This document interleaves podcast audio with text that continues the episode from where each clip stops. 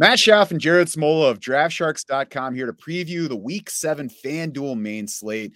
Jared, it's the first six team bye of the year, but I'm not really sure that that's going to carry as big a shock as it usually does because we've had several weeks of London games already. We've had some big matchups in prime time the past couple weeks, taking some key players out of our player pool. The slate, though, does include some pretty low projected game totals that figure to impact the way we play this main slate, right? Yeah, for sure. I mean, this this looks like the ugliest main slate of the year so far, um, which isn't a bad thing. I mean, I think it might be you know better if we're you know do, do putting the work in. Um, but yeah, just a, a, lot of bad offenses on the main slate, and a few games that are going to be impacted by weather. You know, most of the outdoor games on the East Coast are going to have wind issues, so definitely check on that Sunday morning before you know finalizing any lineups. Yeah, I, I, we'll see how it plays out, of course. But the high scoring slates tend to be annoying because you're like, oh, yeah. I put together a pretty good lineup, but everybody scored 200 points this week. exactly. I I've tended I've had had more success on slates that you know don't have the the massive scores, and you, you get you know one lower owned guy go off, and, and you're in good shape. Yeah, you got to put in the work and find the guys, and that's what we're here to do. And we're going to start at quarterback, where mm-hmm. Matthew Stafford looked very attractive last week. Uh, didn't quite pay off, but it wasn't his fault. We'll, we'll talk about that in a minute. Um, down six hundred dollars in FanDuel salary versus where he was last week. He, like I said, he disappointed with his lowest FanDuel score of the season in Week Six, but it's not because he played poorly. He had a season high 9.4 yards per pass attempt, just attempted 24 passes, only had one touchdown, another that Puka Nacua couldn't quite pull in. Team still scored 26 points. So to me, it was just one of those where the process was fine. The result wasn't what we were looking for. Are yep. you going back to Matthew Stafford in FanDuel cash lineups? Yeah, definitely. I think he's just he's just way too cheap, and I would expect the pass volume to come way up this week. Um, you know, especially with the Rams without Kyren Williams, I think they're going to go super pass heavy for as long as this game is close. I I do worry about the Steelers pass rush against the Rams O line, and you know Matt Stafford has has not been great under pressure, but but when he does have time, I think he's he's going to be super effective. The Steelers are actually just 21st in adjusted fantasy points allowed to quarterbacks. So as long as we can you know get get enough Stafford dropbacks where he's not under pressure, I think I think he'll have a nice game. Tournament side of quarterback, what do you like? I kind of like Geno Smith here on FanDuel for a couple of reasons. One, he's three hundred dollars more than Matt Stafford, which I think is going to keep people off Geno Smith. Um, we haven't projected now for nine percent ownership, so not super low, but not shock either. The other thing here is I think if people play the Seahawks, they're more likely to play Kenneth Walker in the running game, which is you know, probably the, the higher percentage bet. I do think you know it's more likely to be a Ken Walker game, but there's always a chance that you know three of the touchdowns go to Geno Smith in the passing game. And you know Arizona is just as weak against the pass as they are against the run. You have Seattle with um, the second highest implied total on the main slate at 26 points. It's actually just a point lower than the Chiefs. So like you know we, we all love the, the Chiefs offense, but at least the, the, the lines are telling us that you know the Seahawks offense is just as likely to have as much success this week. So I, I like playing Geno probably with either Metcalf or Lockett, and then uh, Jaxon Smith-Njigba as the uh, second stack there. JSN's only forty nine hundred bucks on FanDuel. What about you know not for like an all my tournament lineups kind of thing, but what about Geno Smith? And Ken Walker and a wide receiver in a slate where we, we've talked about there are a lot of low scoring games. And maybe we're yep. just saying this is the team that's going to score a bunch of points this week. A bet that they score five touchdowns and Geno gets three of them and Walker scores two. And you just, you've not only gotten all those points, but you've also leveraged against any of those Ken Walker teams. I like it again. Um, I think it has to be smaller field tournaments. Like you wouldn't want to do that in like the Sunday Million on FanDuel. You get where you got to beat out hundreds of thousands of other teams. The other thing on FanDuel here is Ken Walker is expensive, so like you need more out of him on FanDuel here than you do on DraftKings. But you know, on, on the other hand, uh, the half PPR helps Ken Walker. So I, I, think you can do that. You can use Ken Walker with Geno Smith. It would just you know have to be in a in a smaller tournament, you know, something with like under 5,000 teams. Yeah, certainly not a this is the play this week, but one of those like maybe think about trying this among your entries. Running back Isiah Pacheco again leads in dollars per point, just like he does on DraftKings for week seven. But I think Jahmyr Gibbs is worth bringing up for FanDuel. He's much yep. cheaper than the rest of the top six in our FanDuel dollars per point. If you look in the lineup generator, $6,200 is the FanDuel salary for Gibbs. But Jared, I wonder, is he too risky coming off that hamstring injury to go in cash lineups here? Yeah, I'm struggling with Gibbs because I mean he he's he's too cheap. Like assuming he plays, he's too cheap for the volume he's going to get if he doesn't suffer a setback. So like that's that's what you're fading if you're playing Gibbs and Cash. I do think there are enough other strong running back plays on FanDuel this week that you don't have to play Jahmyr Gibbs and Cash, but I, he's definitely like he should be in your pool, and you should you know at least you know mess around with lineups with Jahmyr Gibbs because you know getting him for 6,200 really opens up a lot for the rest of your lineup.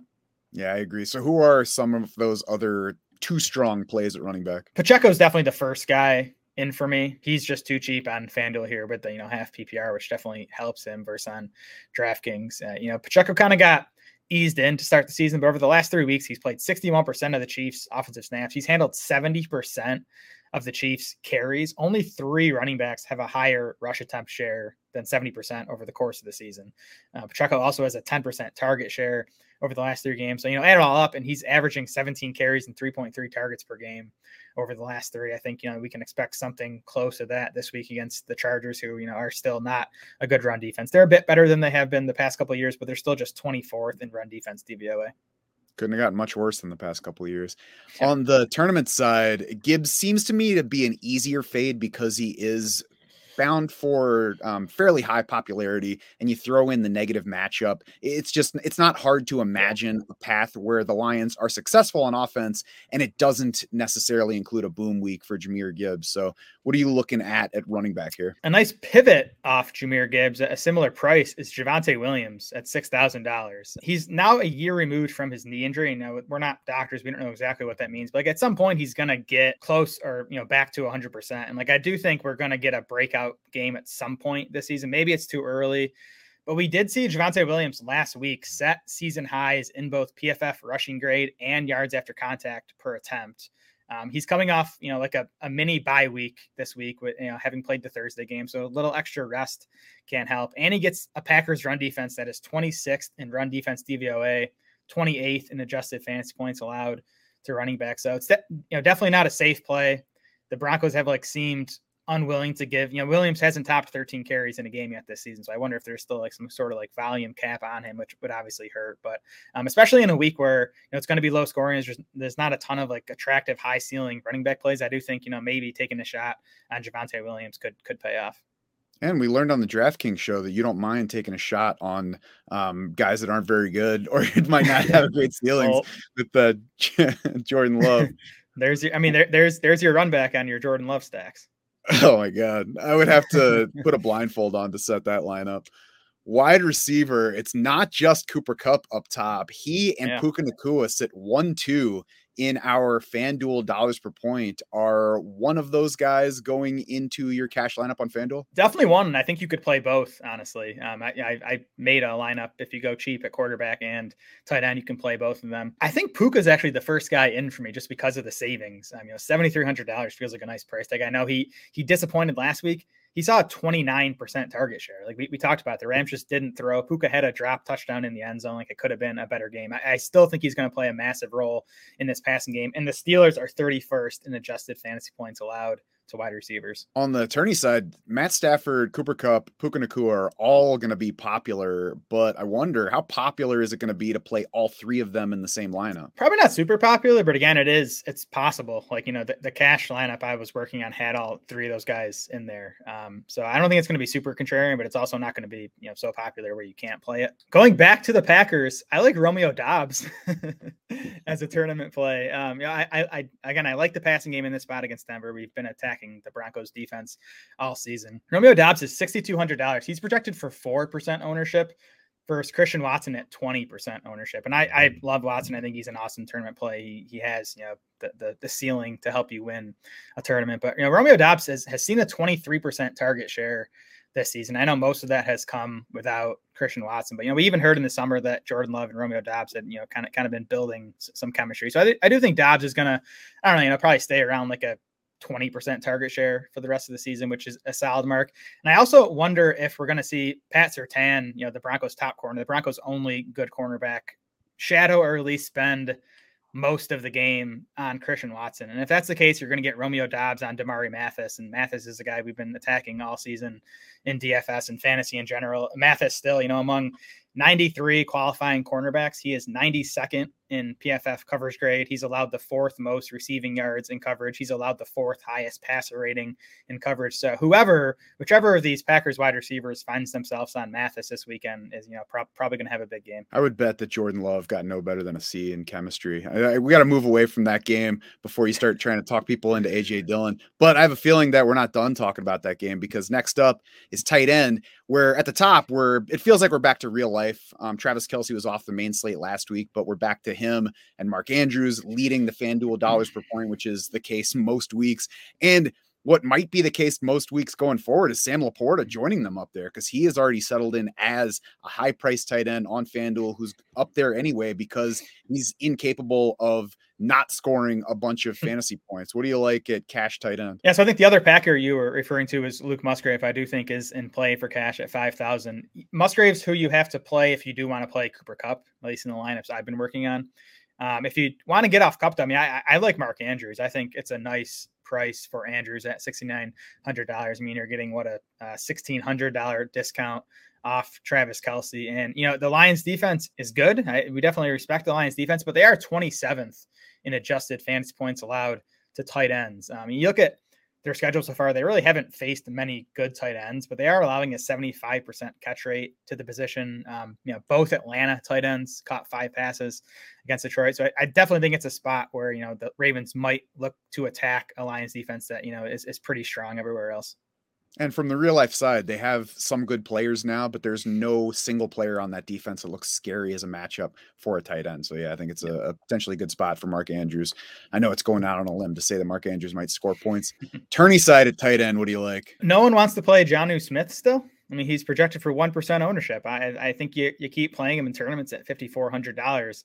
Um, I found. Over, I'm sorry to interrupt, but I found Jonnu Smith on a dynasty waiver wire on FFPC this week. I was shocked. Yep. Yeah, I mean, he, even in FFPC main event, he was still available as of you know a, a week or two ago. So I get it. Like people don't want to buy into it, especially with the you know, whole two tight ends from one team thing. But Arthur Smith's a weird dude. He's he's he's making it happen. Yeah, I mean, over the last five weeks, Jonnu Smith is ninth among tight ends in targets, fifth in catches, fifth in receiving yards. I expect it could it to continue where you know it's it's Drake London, Kyle Pitts, and Jonnu Smith as you know the top three pass catchers on that team. And jokes aside, like in most cases, two tight ends can't coexist. But Kyle Pitts is more wide yeah. receiver than he is tight end, so it's mm-hmm. not like they have two guys setting up at either end of the offensive line running routes. That's just not yeah. the reality of the Atlanta offense. So flex on FanDuel, what are you planning to play there? Well, speaking of the Falcons, I mean, I know Bijan Robinson's been underwhelming so far, but I think seventy five hundred dollars is a solid price tag for him. So I think he's in play for cash. If you want another cheaper running back and don't want to play Jahmyr Gibbs, I think Jerome Ford for sixty six hundred dollars. I, I don't think Ford's volume projection is all that different than Jahmyr Gibbs is this week. Um, and, and, Ford has a better matchup against the Colts than, than Gibbs does. Tournament side, I, I you know mentioned JSN. I think at forty nine hundred dollars, uh, Smith-Njigba is worth a look. I also wanted to mention Chris Godwin. Um, $6,500. The Falcons have been good against wide receivers, but it's more outside wide receivers that have struggled against them. There's actually been some slot receivers that have had nice games against Atlanta. Now, Chris Godwin's slot rate is down this season. It's around 30%. He's not going to get all that slot work, but it's also, you know, spot maybe if the if the Bucs coaching staff is smart, they see the matchup and they put Chris Godwin in the slot more in this in the spot, which which they should do. So we'll see if Dave Canales is uh, is sharp or not. The other thing is you can uh, play less in the slot and still, you know, just maximize the few opportunities you get there. For sure. Yeah. And you know, 6,500 is a nice price tag for, for Godwin. Defense. Is it $3,400 Giants against yeah. Washington this week? I'm surprised that there's just a 1% ownership projection on them right yeah. now. Yeah. I'm at least going to play the Giants in cash at that price tag. I mean, I'm going to take my four plus sacks on Sam Howell and just sort of, sort of move on for, for cash games. Four plus is like the over under on sacks yeah. for, for Sam Howell. I mean, yep. It, I, I, I laid it out earlier this week on Twitter the not mm-hmm. only how many sacks he's taken, but how much above average every single defense is getting yep. against him. And if you look at numbers beyond that, it's not like it's just poor blocking. The blocking has been like not great, but also not league worst. It looks like it's Sam Howell also taking a lot of those sacks, creating a lot of those sacks, similar to what Deshaun yep. Watson's done throughout his career. Yeah, for, for, sure. And Sam Howell was a high sack rate guy in college too, so it's definitely part of his game. What else are you playing on defense? A lot of intriguing tournament plays, I think, for me, especially at the ownerships we're seeing. The Browns at 4,500, I think they're even a bit too cheap at that price tag, and they're projected for a 6% ownership. I like the Steelers at 4,200, projected for just 3% ownership. Just a defense that we, we know the pass rush is good. We think Matt Stafford is going to drop back, you know, 40 plus times in this spot. So that, that just creates upside for your defense. Yeah, just don't play Stafford Kupp, Puka, and Steelers yeah. defense in the same lineup. of course, or, or, uh, although it is it is stuff like that that you know wins these massive tournaments that you, you look on paper like it makes no sense, but it ends up working. So I, I don't know if you want to play one lineup like that and bet that TJ Watt has a fumble return for a touchdown yep. and all the rest of the touchdowns go to the Rams passing game, go for it. I just wouldn't make it your your base. Agreed.